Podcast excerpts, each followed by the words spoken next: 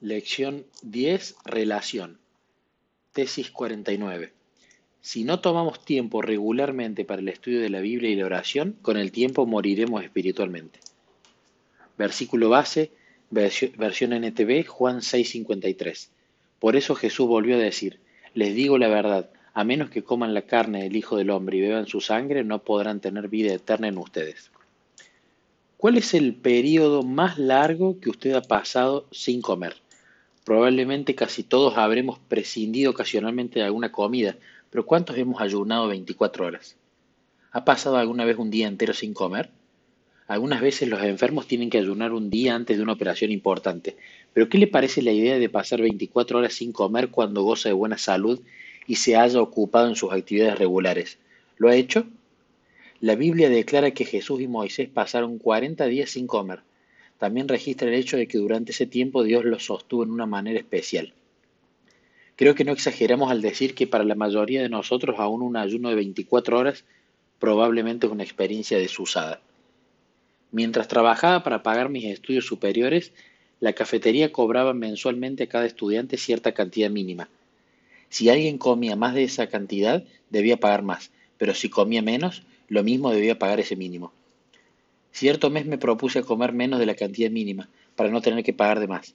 Durante toda una semana de ese mes no comí nada, todo lo que tomaba era jugo.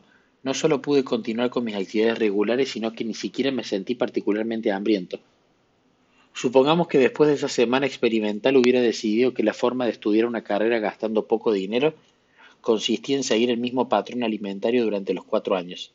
No habría pasado mucho tiempo hasta que las autoridades hubieran tenido que levantarme de la acera y llevarme al hospital, ¿no es cierto? En Juan 6, Jesús compara la vida espiritual de comunión y relación con Él con la vida física. Dijo, ciertamente les aseguro, afirmó Jesús, que si no comen la carne del Hijo del Hombre ni beben su sangre, no tienen realmente vida. Juan 6:53. Si alguien deja de comer, muere. Del mismo modo como se aplica esta ley en la vida física, sucede también en la vida espiritual. Puede ser que no acontezca de un día para el otro, ni en el terreno físico ni en el espiritual. Sin embargo, la ley es segura para todos. El resultado final será inevitable. Elena de White nos dice que sería bueno que cada día dedicásemos una hora de reflexión a la contemplación de la vida de Cristo. Debiéramos tomarla punto por punto y dejar que la imaginación se posesione de cada escena, especialmente de las finales. Esto está en el deseo de toda la gente, página 63. Esa es, nuestra esa es la receta para un régimen espiritual bien balanceado. Cuando nuestro alimento espiritual esté concentrado en la vida de Cristo, creceremos. La oración ha sido llamada el aliento del alma, y esto hace que la situación sea todavía más seria. Usted puede pasar un día sin comer, pero nadie puede pasar un día sin respirar. De modo que cuando me refiero a una relación con Cristo no hablo acerca de un lujo que podría beneficiarlo si es que puede encontrar el tiempo o la disposición para aprovecharlo. Hablo de un asunto de vida o muerte. Si usted no come o no respira espiritualmente, morirá indefectiblemente.